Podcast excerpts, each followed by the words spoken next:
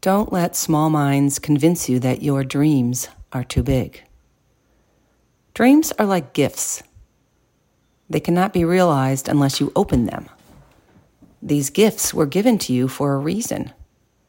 You can either open it and see what is in store for you, or you can let fear decide. At least let that choice be yours.